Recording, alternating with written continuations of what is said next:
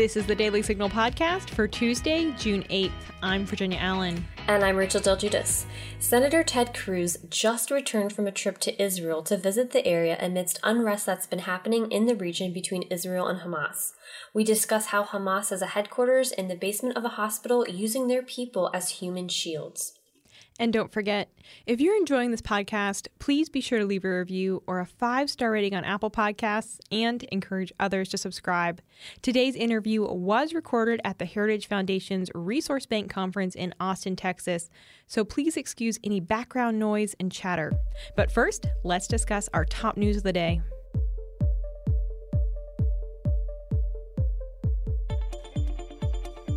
The Supreme Court ruled 9 to 0 on Monday that immigrants who came into the country illegally and then were subsequently allowed to stay in the country due to humanitarian issues will not be permitted to become permanent residents.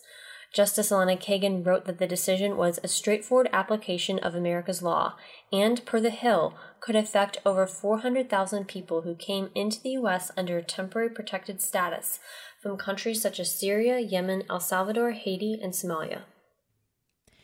The Supreme Court has declined to hear arguments for a case that could have required women to register for the military draft. As usual, the court did not specify why they chose to punt on the case, but did say they defer to Congress on the issue. The National Coalition for Men filed the petition for the Supreme Court to hear the case, arguing that since women can now fight in military combat, they should be included in the draft. The Selective Services System, which operates the draft, opposed the Supreme Court hearing the petition and cited the fact that the court has previously deferred to Congress's judgment on the draft.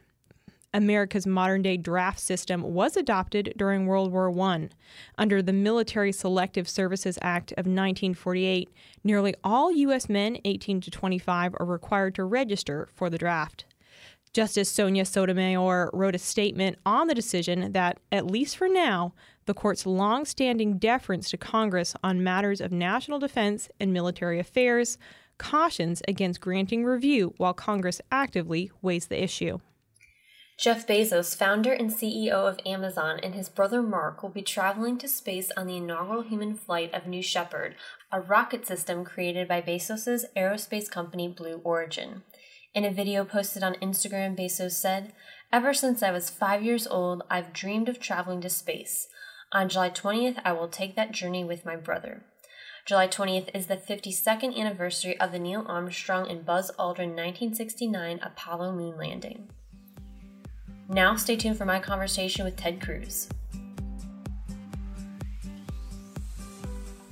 Virginia Allen here. I want to tell you all about one of my favorite podcasts. Heritage Explains is a weekly podcast that breaks down all the policy issues we hear about in the news at a 101 level. Hosts Michelle Cordero and Tim Doescher mix in news clips and music to tell a story, but also bring in heritage experts to help break down complex issues. Heritage Explains offers quick 10 to 15 minute explainers that bring you up to speed in an entertaining way. You can find them on Apple Podcasts, Google Play, Spotify, or wherever you listen to your podcasts. We even put the full episode on YouTube.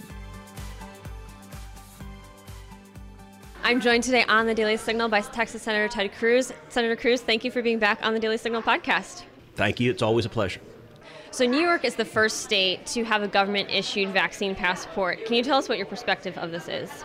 Well, I, I, think it's a mistake having a, a government issued vaccine passport. I think a mandate for a vaccine passport is the wrong way to go. You know, my views on vaccines are simple. I, I believe in vaccines. I, I've personally been vaccinated for COVID. My wife has, my parents have, my wife's parents have.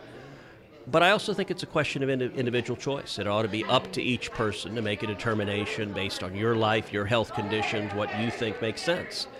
And the danger of a government mandated or even government issued vaccine passport uh, is you end up having a potential for, for real discrimination in everyday life for people who, for whatever reasons, make a decision not to get the vaccine, facing the potential of not being allowed to, to use public accommodations, not being allowed to get on an airplane, not being allowed to travel. Uh, and or even potentially being fired from their jobs. We're seeing reports across the country uh, of people facing termination because they didn't get vaccinated. Uh, I introduced last week legislation uh, in the Senate that would prohibit that, that would protect uh, your medical privacy and protect your right to make a choice uh, about whether or not to get a vaccine. I was actually going to ask you about the legislation next. Can you tell us a little bit more about the bill, what's in it, and how you want it to be implemented? Well, the way the bill is structured is that it works with existing civil rights laws. And, and so, right now, uh, existing civil rights laws prevent discrimination based on race or sex or other characteristics. And what this does is likewise uh, prevents discrimination based on your choice of whether or not to get a vaccine. And a vaccine that, that admittedly was developed incredibly rapidly in experimental circumstances. I'm grateful that it was. It's helped the economy open up, it's helped uh, protect us and keep us safe. But there are risks that are entailed with that as well. And, and so it builds on the existing situation. It builds on the Americans with Disability Act, landmark civil rights legislation that protects people that have disabilities from being discriminated against, and what it mandates is a reasonable accommodation from the employer. It doesn't mean uh, you can never have a circumstances where job requirements might entail wanting someone to be vaccinated.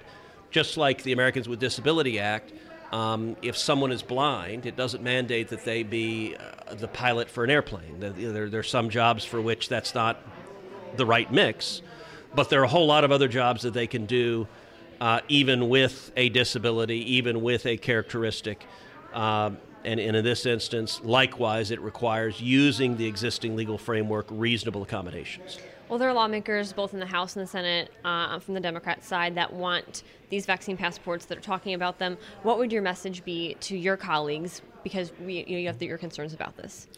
You know, it's it's an open question whether we're going to see any Democrats willing to support protections of civil rights, protections of, of health privacy, uh, protections ultimately of, of the right to choose uh, the health care that you get.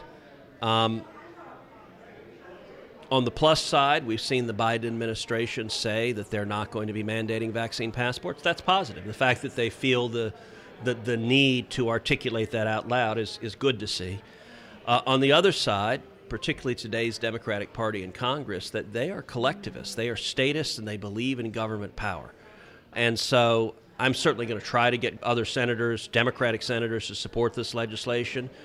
But I expect that it's going to be an uphill path. That, that, that right now, I'm not hearing from Democrats in Congress a concern about protecting privacy, a concern about protecting individual choice. I'm instead hearing a much greater comfort with just the government forcing you to do what they want you to do. Wow. Well, you just returned from a trip to Israel and you went there to observe all the unrest that's been happening there between Israel and Hamas. Can you tell us a little bit about the trip? Well, sure. So I was there three days. I, I flew this weekend, got back yesterday, took the, the red eye flying back all night to, to come here to be in Austin. Um, it was very good to be there. Uh, it was the fifth time I've been to Israel since I was elected to the Senate and and I went on this trip in particular because of the uh, military conflict they just had, the the, the rocket uh, attacks from Hamas. We saw over 4,000 rockets fired from Hamas terrorists into Israel. And, and I wanted to go to really express America's strong and unyielding support for the state of Israel. Uh, I also wanted to go in particular because uh, the current Democratic administration the Biden administration, I think, is in very real ways responsible for this Hamas rocket attack. You know, pause for a second and just step back. Nine months ago. Nine months ago, we were in a very different world. We had peace flowering in the Middle East. We had the Abraham Accords, historic peace agreements signed between Israel and multiple Arab nations. First peace agreements uh, in the Middle East in decades. Um, I, I, was there at the White House the day the Abraham Accords were signed. Fast forward nine months later, and we've got war in the Middle East. And what changed? And what changed was several things, all of which the Biden administration did. Historically, Democrats and, and too many Republicans believe the right approach to the Middle East was deliberate and strategic ambiguity, was blurring the lines of sometimes we support Israel, sometimes we support the Palestinians, we like both, we don't know. Um, I think that is an absolutely failed approach. I think it has been demonstrated over and over again it doesn't produce peace, it produces endless conflict and warfare. And what I have been urging for the nine years I've been in the Senate is clarity, unmistakable clarity to say, we stand with Israel, period, full stop, the end. And that clarity produces peace. In the Trump administration, there were two decisions that set the foundation for the Abraham Accords. Number one, moving our embassy in Israel to Jerusalem. Number two, pulling out of the Iran nuclear deal. Both decisions were hotly contested within the administration. In both instances, the State Department and Defense Department opposed making those decisions, and in both instances, I made the case directly and repeatedly to President Trump in the Oval Office, and he agreed with me in both times and overruled his own State Department, his own Defense Department. Those two decisions produced, I believe, the Abraham Accords. On the day of the signing of the Abraham Accords, I spoke with foreign ministers and ambassadors from UAE and Bahrain both of whom said almost the exact same thing. Mm. They both said a variant of We now understand that the United States stands unequivocally with Israel. We want to be friends with America. Therefore, we will be friends with Israel.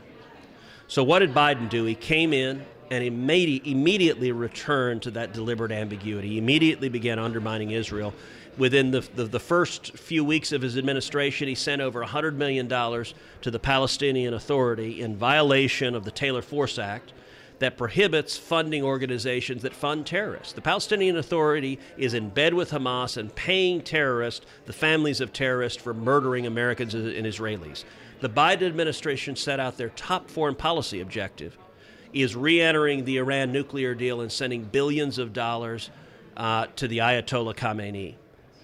That combination emboldened Hamas because they knew when they fired rockets that the Biden administration and the press would side with them and blame Israel for defending itself.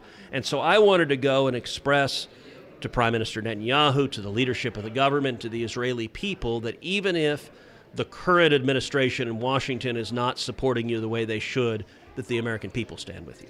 Well, Senator Cruz, can you talk a little bit more about the personal uh, story behind all this going on. You mentioned on Twitter that there was a uh, woman who was killed, who was a caregiver, an elderly woman, yeah. was trying to rescue her.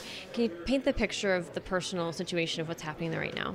Sure. So the first day I was there in Israel, I went went down to the Gaza border, and I met with soldiers of the IDF. I met with uh, the American generals down there, with with our our military leadership, working with the Israelis. Um, I met with um, uh, numerous Israelis. We, we visited one home in particular that had been struck by a Hamas rocket. And, and it was a home that, uh, not too far from Gaza, where there was an elderly woman living there, and she had a caretaker. And, and the home that we saw, the rocket came in through the roof and exploded the roof and, and largely demolished the house. And so when we saw it, there was wreckage everywhere. Um, as I understand it, the woman, she escaped but her caregiver did not. Her caregiver was killed uh, with the rocket strike. And, and the way the rocket strikes happen, and I talked with numerous Israelis, that there'll be a, a, a siren that goes off, a warning that the rocket is coming in. Uh, they also have it on your cell phones. It's actually neat technology where it's connected to GPS, so your phone will go off and let you know that a rocket is incoming. But you typically have a matter of seconds to get out. Like the timing is not, not these rockets are not terribly high tech, but they're not traveling that far. Now, the Israelis have developed uh, missile defense technology, a system in particular called the Iron Dome, which is an incredible system. And America's helped them develop that. We funded a lot of it. I went and visited one of the Iron Dome batteries where, where they have the, the launchers. Uh, have 20 rockets built in the launchers, and the launchers, each rocket will go up and intercept an incoming Hamas rocket. And, and the Iron Dome interceptors have over a 90% intercept rate. So they're very effective. They've saved thousands of lives, thousands of Israeli lives, thousands of Palestinian lives. But a 90% intercept rate means there's about 10% that doesn't get intercepted. And tragically, this woman's home was one of those 10% that Iron Dome didn't intercept that rocket, and, and it killed her caregiver. Speaking of Israel, right now Senator Bernie Sanders, as well as uh, Representative AOC and Rashida Tlaib, they're talking about a resolution to stop U.S. arms sales to Israel. And given everything that's been happening recently, what's your perspective of this? You know, I think one of the most dangerous thing we've seen uh, in today's Democratic Party is the rise of the extreme left, and on this issue, the rise of the angry anti Israel left. Look, there have always been anti Semitic views but they used to be relegated to the fringes. Today, these are leading Democratic members of Congress who are virulently anti Semitic. Uh, members of the so called squad in the House of Representatives who stood up and, and accused Israel of committing acts of terrorism for defending themselves against terrorists themselves. And the problem is this has gone mainstream. So you're right, in the House, AOC, and the Senate, Bernie Sanders are introducing resolutions to block arms sales to Israel. And, and ironically, what they want to stop are precision munitions, which enable them to target the terrorists directly. If you don't have precision munitions, you just got to drop a bomb, which creates more civilian casualties. One of the things to understand so, a lot of the press coverage, and when it comes to the Middle East, the press is wildly biased. A lot of the press coverage is focused on the differential of deaths between Israelis and Palestinians, and significantly more Palestinians died. Um, there are numerous reasons for that. One of the reasons why the Israelis' deaths were more limited is because of Iron Dome, because many of those rockets that were fired were intercepted. Now, Hamas is deliberately targeting civilians in Israel. That's that's that's part of the definition of terrorism is deliberately trying to cause civilian deaths, civilian injuries for a political purpose. Israel doesn't do that. Israel doesn't target citizens directly. So Israel does defend itself against those terrorists. Why did more Palestinians die? Well, one significant percentage of those Palestinians who died died from Hamas rockets. They're not very good at this. They're fairly low tech. And so a significant percentage of the rockets that Hamas fires from Gaza landed in Gaza and killed Palestinians. So it's their own terrorists killing their own people because they wanted to kill Israeli civilians, but they just weren't very good at it and shot their own people instead. The press utterly ignores that. The other civilians that are injured are predominantly the result of a decision that Hamas made to use Palestinians as human shields. Mm-hmm. So they deliberately fire their weapons, fire their rockets from heavily populated civilian areas into heavily populated civilian areas. It's actually a double war crime. Shooting a civilian area is a war crime, but shooting from a civilian area is also a war crime. And what they're doing, so for example, the Hamas headquarters was in the basement of a hospital in Gaza. Um, this is a Palestinian hospital. And, and here's the calculation Hamas is making it's a win win either the IDF will refrain from attacking their headquarters, in which case that's great, that's what they want, or in the alternative, if the IDF does attack the headquarters, it will kill a significant number of Palestinians, and they're literally using Palestinian women's and newborn babies. There was a maternity ward in this hospital, newborn babies, as human shields because they can count on the useful idiots in the media blaming Israel for doing that. And and I will tell you, having meeting with the Israeli military, they, they take extraordinary steps to minimize civilian casualties. They target with great precision the terrorists. They give warning. So if there's a building that they know there's a Hamas cell headquartered in, they'll drop a bomb that is a dud, that just makes a big loud clang on the roof. That is designed to tell the non terrorist residents of the building, get out of the building and they'll wait typically 30 minutes, 60 minutes before actually bombing the building. They'll call them on their phones. They, they take, ext- I don't know of another military on earth that calls the target of a bombing raid to tell them get out of the building. But the Israelis do that because the Palestinians are sticking innocent civilians. They put their rockets. Hamas puts their rockets, they've put them in a kindergarten. They've used Palestinian kindergarten children to hide their rockets. You know, one of the things Prime Minister Netanyahu said that I thought was really powerful. He said, they use their citizens to protect their rockets. We use our rockets to protect our citizens, and, and there's not a moral equivalency between the two. Well, thank you for sharing that. Moving to the U.S. and your state of Texas briefly uh, before we end and wrap up here. Yeah. What's your perspective on the crisis at the border from when President Biden entered the White House in January to right now? What's your perspective on what's happened in such a short amount of time? It is an absolute disaster. Um, a number of weeks ago, I brought a group of 19 senators down to the border. And I've been to the border many, many times. It's worse than I've ever seen it. Uh, it is a humanitarian crisis. It is a public health crisis. It is a national security crisis. We saw streams of people crossing illegally. Uh, we saw in the tent city uh, in Donna, Texas, this is a, a facility that's built to hold 1,000 people. With COVID restrictions, its capacity is 250. The day we visited, they had over 4,200 people in, in, in that facility. These were the Biden cages. We heard on and on for four years about kids in cages, kids in cages. You notice the media doesn't care about kids in cages anymore? What they never told you is Barack Obama built the cages, and Joe Biden is building more cages. They're bigger and they're more full. We saw cage after cage after cage of little kids. They weren't six feet apart as they should be during a pandemic. They weren't three feet apart. They weren't even three inches apart.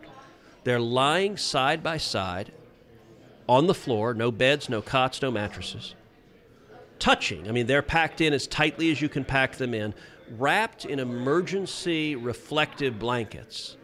The rate of COVID positivity in the Donna tent facility when we were there was over 10%. And the thing that is maddening is this is entirely man made. Joe Biden caused this with three policy decisions he made. When he came into office, he halted construction of the border wall.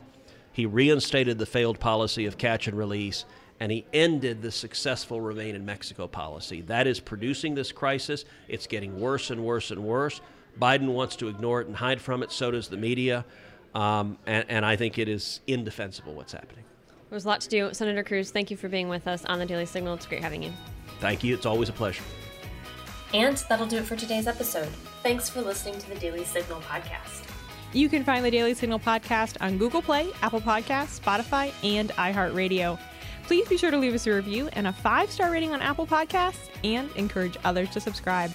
Thanks again for listening, and we'll be back with you all tomorrow. The Daily Signal podcast is brought to you by more than half a million members of the Heritage Foundation. It is executive produced by Kate Trinko and Rachel Del Guidice. Sound design by Lauren Evans, Mark Geoghegan, and John Popp. For more information, visit dailysignal.com.